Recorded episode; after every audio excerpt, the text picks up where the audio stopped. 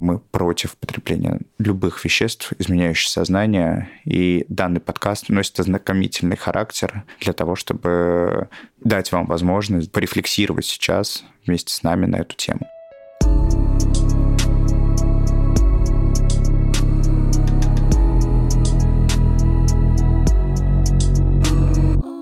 Всем привет, с вами Над Гагулин, это подкаст «Натан и табу», подкаст, в котором мы говорим на темы, за которые нам не стыдно, темы, которые табуируются обществом, про которые стоит поговорить. Сегодня у меня в гостях моя приятельница Эльвира. С ней вы уже встречались в выпуске о неудобных разговорах о сексе. Помните ту самую кассету, про которую нам рассказывала Эля? Эля, привет. Всем привет. Эль, пригласил тебя сегодня поговорить на такую тему. Я совсем недавно защитил выпускную квалификационную работу по клинической психологии. Тема моей работы называлась «Субъективное переживание одиночества. Лица, потребляющие наркотики в молодом и юношеском возрасте». Что ты про это думаешь, что ты про это знаешь, насколько действительно одиночество, да, чувство вот это субъективного одиночества склоняет к потреблению, да? К сожалению, эта тема мне очень близка, потому потому что я сама с этим столкнулась в своей жизни. На данный момент э, я лечусь, пытаюсь менять свою жизнь. Тема достаточно острая, тем более в нашей стране. В нашей стране, как ты знаешь, мало того, что запрещено, так люди, которые сталкиваются с проблемами употребления они преследуются законом, преследуются жестко. Я знаю случаи, когда за, казалось бы, детские шалости, за вот какую-то тусовку в клубе, вот человек едет, что-то с собой везет, ну и за это его либо закрывают, либо кому-то повезло отделаться просто условным сроком. При том, что человек не продает, не производит, он просто вот хочет так отдохнуть. Кто-то в баре пьет коктейли и водку, а кто-то так. Ну и за это у нас в стране ты можешь присесть. Почему ты вот считаешь, что именно вот такой вот выбор досуга становится выбором молодежи и подрастающего поколения? Сложный вопрос. Я занимаюсь э, с психологом, и мы эту тему разбирали, пытались уйти вглубь, понять вообще почему, откуда, откуда взялась эта романтизация именно подобного досуга. Мне кажется, это как-то что связано с культурой же, да? Технотусовок. Технотусовки в моей жизни появились позже, чем... Э, чем потребление, да? Конечно. Расскажи просто о своем тогда опыте. Когда у меня было лет 14-15 я смотрела «Криминальное чтиво», вдохновлялась главной героиней, и уже вот я живу в Орле, смотрю «Криминальное чтиво» у себя на компьютере и думаю, боже, я вырасту и так же буду тусоваться. Примерно так я думала, но Криминальное чтиво смотрела не только я, посмотрел практически каждый человек. И не каждый человек думал так же. Вдохновился такой Вдохновился идеей. такой идеей, да. Поэтому наверное, зависимый такой тип э, личности. Ты с ним рождаешься, либо он как-то формируется в раннем возрасте, и очень сложно отследить, когда именно это произошло и из-за чего. Возможно, это вообще генетика, ну кто знает. Безусловно, генетическая предрасположенность да, к зависимому аддиктивному поведению, она имеет место быть, да, если у тебя были зависимые родители, либо кто-то из родственников, это может накладывать свой отпечаток. Я видел примеры в своем подростковом периоде, я помню, у нас был мальчик такой в компании. У него были родители и мама, и папа наркоманы.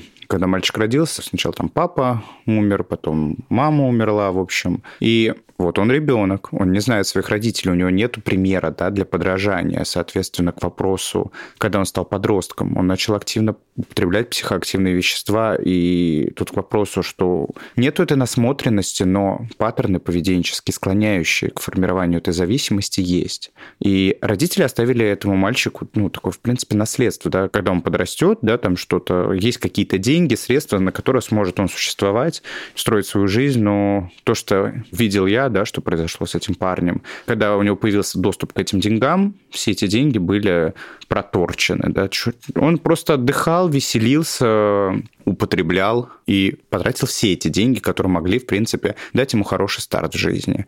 И говоря о том, что генетика, здесь безусловная генетика. Тут либо ты, зная, да, от чего умерли твои родители, что было с твоей семьей, он пошел по такому же пути, как его семья.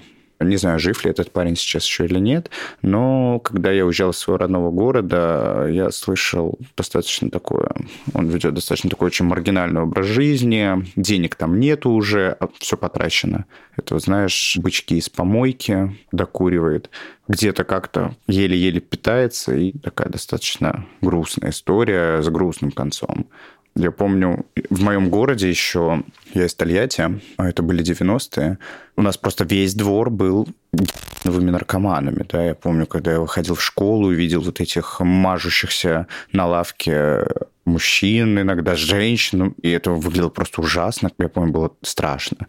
И я прям в самом детстве такой, типа, я видел, как выглядит наркоман. Для меня всегда было страшно. Что-то подобное может произойти со мной. Вот эта вот насмотренность того, как не надо, в моей жизни присутствует по сей день. Да, у меня тоже был опыт того, там, какого-то вот балования, да, детской шалости где-то как-то на тусовке, кто-то что-то там угостил, предложил, но всегда идея и мысли, вот эти воспоминания из детства, как это все заканчивается, меня всегда останавливают от того, чтобы как-то вот погружаться в эти шалости, да. Самый интересный парадокс еще заключается в том, что как мы себе обычно представляем наркомана. Вот это опустившийся человек, который готов э, за дозу героина продать родную мать, человек, который социально опустился на самое дно. Вот он где-то на лавке, в оборванной одежде. Тащит из дома телевизор. Тащит из дома телевизор, да, как в фильме «Тринспотинг». Примерно так мы их представляем. Или как в «Реквиеме по мечте», который нам показывали, я помню, в детстве. Да. Там за дозу сексуальные какие-то вот эти да, вот да. перверсии были. То есть сейчас э, человек, который употребляет наркотики, он выглядит как и обычный человек, который не употребляет. У него есть работа, часто хорошая работа, высокооплачиваемая работа, он хорошо выглядит или она за собой следит, у него нормальная речь, нормальный круг общения. То есть ты можешь его ну, не распознать. Очень легко туда упасть, потому что ты не понимаешь, тебе кажется, что все с тобой будет хорошо. Ты, заходя в употребление, видишь вокруг себя не опустившихся людей, а таких же, как и ты. Социально приемлемых. Социально приемлемых, абсолютно успешных людей. И поэтому ты думаешь, что, что все с тобой будет хорошо. С ними же все хорошо, и со мной все будет хорошо. Да, вспоминаю даже кадры «Волка с Уолл-стрит», как успех вместе в параллели идет с употреблением. И, безусловно, мне кажется, это романтизация образа в разных фильмах, сериалах, как будто, знаешь, пропагандирует употребление. Типа, это не всегда про плохо, иногда это даже вот хорошо и весело.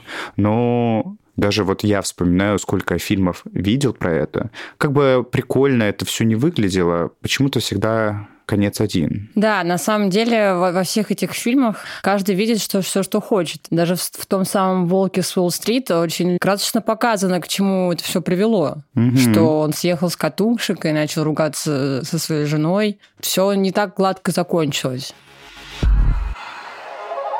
Ну, окей, да, мы понимаем, да, что вот эти вот образы о том, что это вроде бы классно, прикольно и весело. В какой момент ты сама поняла для себя, что что-то идет в твоей жизни не так, если ты говоришь о том, что ты сейчас поймала себя в какой-то момент, что ты проходишь лечение, от зависимости. Вообще считаешь ли ты, что у тебя есть зависимость? Я считаю, что есть, конечно. В моей жизни три года назад появился такой как метрон, Оттуда все пошло по наклонной для меня. До этого момента у меня было эпизодическое употребление и подобных психоактивных веществ, раз в несколько месяцев на вечеринке. Это не доставляло мне дискомфорта.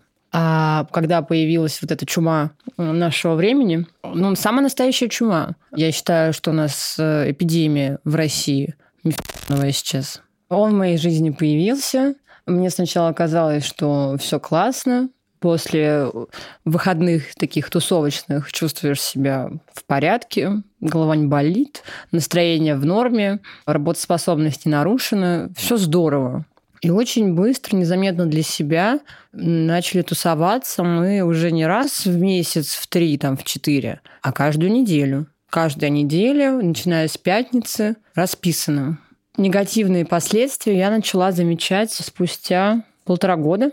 а может быть раньше, я вот уже плохо помню, память начала страдать самая первая. Вот краткосрочная память начинает страдать, неприятные такие последствия. Начинает страдать речь, работоспособность, работа перестает быть интересной. Ага. Вообще что-то делать не хочется. Просыпаешься утром, хочется лежать, засыпаешь опять, жить не хочется. И умирать не хочется. Ну, тут такой апатии находишься постоянный. Угу. Прошедшей зимой я поняла, что дальше так я уже не ввожу. Уже не весело. Уже совсем не весело. И надо что-то с этим делать. Я пошла к врачу. Ну, я уже начала заниматься тогда с психологом в личную терапию, но я ей не говорила, что у меня есть проблемы с наркотиками. Не признавала ее в себе? Я понимала, но я не хотела вот в эти мысли углубляться. Потому что если начинать туда углубляться, становится очень грустно. Терапия это не СПА-программа, не, не самая приятная, да. да. Но мало того, что тебе и так херово, а тут еще и добавить себе грусти мне не хотелось. Я приняла решение зимой пойти к наркологу. И вот с того момента у меня начался путь выздоровления от зависимости. Но у нас, к сожалению, многие представляют себе зависимость это как э, вот те самые наркоманы, про которых ты говорил в начале, когда ты каждый день за дозу и прочее. На самом деле нет. Даже если у тебя вырисовывается регулярность раз в месяц, это уже зависимость. То есть ты каждый месяц ждешь, что о, ты можешь потусоваться. То есть это уже зависимость. Поэтому ошибочно считать, что у тебя нет проблем, пока ты не оказался на самом дне. Чем раньше ты начнешь из этого вылезать, тем проще это будет тем меньше ты потеряешь на этом пути. Когда я писал свою экзаменационную работу, там очень ярко описываются моменты того, что многие испытывают огромное чувство одиночества. Вот подобный вид досуга дает такое ощущение ложное ощущение, могу сказать абсолютно точно, что у тебя есть сближение с другими людьми, ты социально одобряем, социально приемлем, вы все в каком-то одном состоянии, и как бы все вокруг друзья, и ты не чувствуешь себя одиноко, и тебе хорошо. И испытывала ли ты подобные ощущения, да, когда употребляла? Конечно, испытывала. Вы как одна семья. У тебя есть круг э, друзей, у вас есть что-то, что вас объединяет. А главным объединяющим-то звеном, получается, является наркотик. Причем тут странно, я пыталась с собой э, вести подобный диалог. У меня друзья, с которыми мы оказались в такой одной лодке, изначально нашу дружбу объединял не наркотик. Мы начали дружить до того, как появился в нашей жизни наркотик. А все так и происходит? Нет, про то, что ты говоришь, происходит по-другому. Про то, что ты говоришь, это люди познакомились, там, не знаю, на вечеринке в употреблении, в употреблении начали дружить. Это называется вот эта объединяющая история. Ты вот знаешь, а, я помню таким главным тезисом, который была там завершающая идея моей работы, что зависимость от наркотика помогает тебе почувствовать себя независимым от другим, справиться с зависимостью от других людей. Как тебе эта идея? Вот мне эта идея очень близка. Тоже мы с психологом с моим э, разбирали причины, и у меня такая с детства тянущаяся история. Мне всегда хотелось восхищения. Мне хотелось быть не такой, как все, чтобы у меня была какая-то такая двойная жизнь, что-то, какая-то загадка. Я в свое время нашла это в наркотике, угу. что вот здесь я Эльвира, я работаю, такая я вся классная.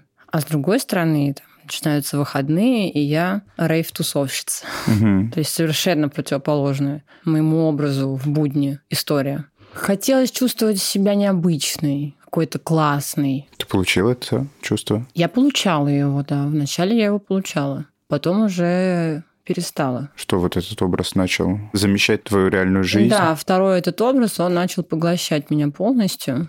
И вот это мне уже не понравилось. Остановиться уже было поздно. Ну, так, чтобы подкорректировать это самостоятельно. Получается, что невозможно проживать две жизни и поддерживать и тот, и другой образ, приходится выбирать что-то одно. Это не вопрос выбора. У каждого, кто употребляет наркотики, есть иллюзия, что ты контролируешь свою жизнь. Сто процентов. Каждому по-разному. Какое-то время тебе, правда, удается это делать. Кому-то удается это делать несколько месяцев, кому-то несколько лет. Но итог один и тот же. Да. Наркотик начинает контролировать тебя. Другого пути нету. Сто процентов, да, наша психика так устроена, что она начинает выстраивать просто все маршруты в твоей голове, контролировать твое настроение, создавая для тебя дорогу, ведущую к получению удовольствия. А это самый короткий способ получить удовольствие, самый быстрый способ получить удовольствие.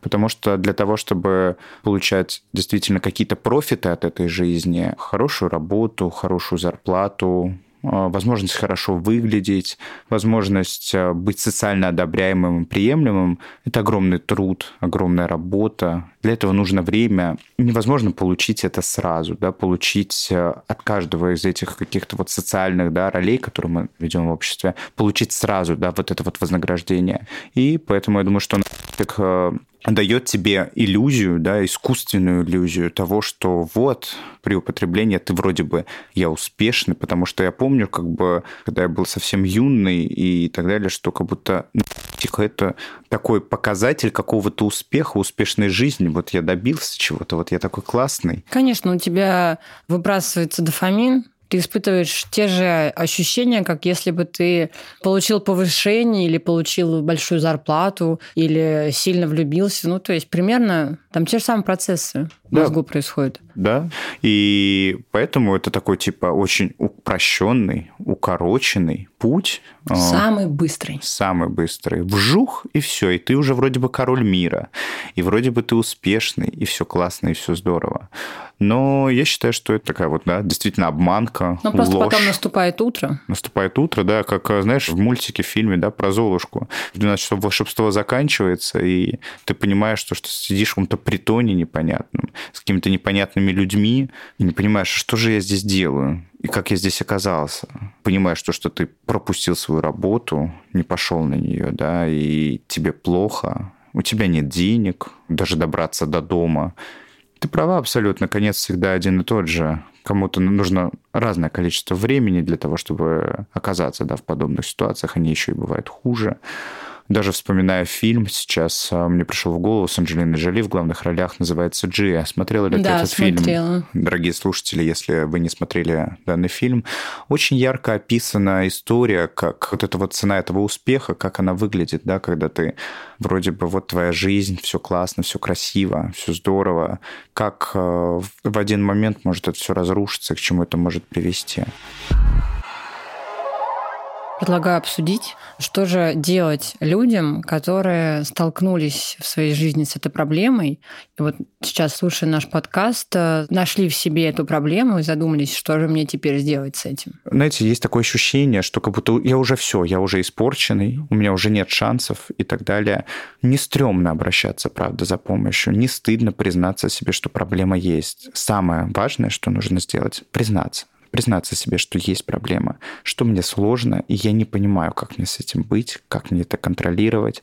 Очень важно найти человека для начала, да, с которым вы можете об этом поговорить, признаться. Да, это могут быть ваш близкий друг, это могут быть даже компания, в которой происходило потребление, что вы хотите сказать им, что вы не хотите делать этого больше, что вы хотите остановиться. Очень главное, да, сказать об этом, что вы не хотите больше так, и заручиться поддержкой людей, которые готовы вам помочь с этим, помочь вам в поиске психотерапевта, который с этим работает. Возможно, уже ситуация достаточно накалена и помочь с поиском психиатра, который поможет вам в этом. Сейчас уже нет такого, что вас поставят на учет, и об этом все будут знать и так далее. Очень важно, что вы не стали плохим, вы не плохой, с вами все нормально, с вами все в порядке. Да, вот так вот случилось, да, вы не смогли, не успели проконтролировать ситуацию, когда попали вот в это состояние. И действительно важна личная терапия. Это действительно помогает. Вот, да, на примере Эльвиры мы понимаем, что терапия дала возможность человеку продолжать жить, понять, что жизнь гораздо ярче, гораздо интереснее, и без этого. Важно понимать, если у вас есть проблемы с финансами, вы можете обратиться за бесплатной помощью.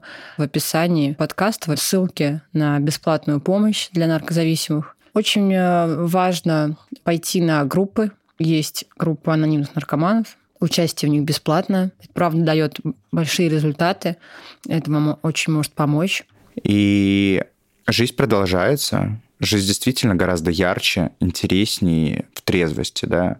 Очень э, здорово это наблюдать, когда вы выздоравливаете, что жизнь действительно очень многогранна, что путь получения вот этого вот некого вознаграждения, это говоря, да, построение взаимоотношений да, с партнером, рождение детей, создание семьи, получение карьеры, получение образования, путешествия. Получаете много разных плюшек от э, того, что начинаете выздоравливать, и это дает вам те же сильные ощущения, которые даже сильнее, потому что они дольше по времени чем в употреблении. Да, и действительно, вы остаетесь с партнером, да, вы получаете повышение, и вы видите свои сильные стороны, что вы сильнее этого, да. То, что дает это сколько это по времени длится, трехчасовое, пятичасовое мнимое удовольствие и ложное ощущение успешности. Но когда вы видите результаты действительно своей работы, вам хочется дальше продолжать в том же духе.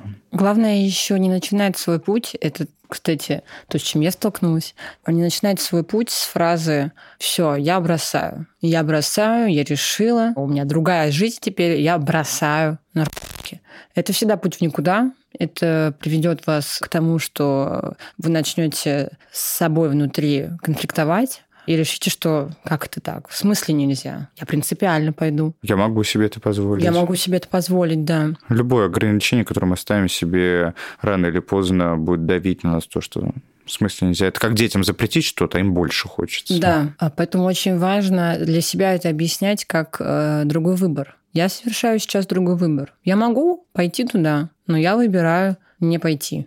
Не потому, что мне нельзя, а потому что у меня сейчас другие ценности. Также очень важно, если вы для себя решили, что это вам не интересно, вы больше не хотите так, очень важно действительно сократить любые связи с людьми, с которыми происходило совместное времяпрепровождение такого рода.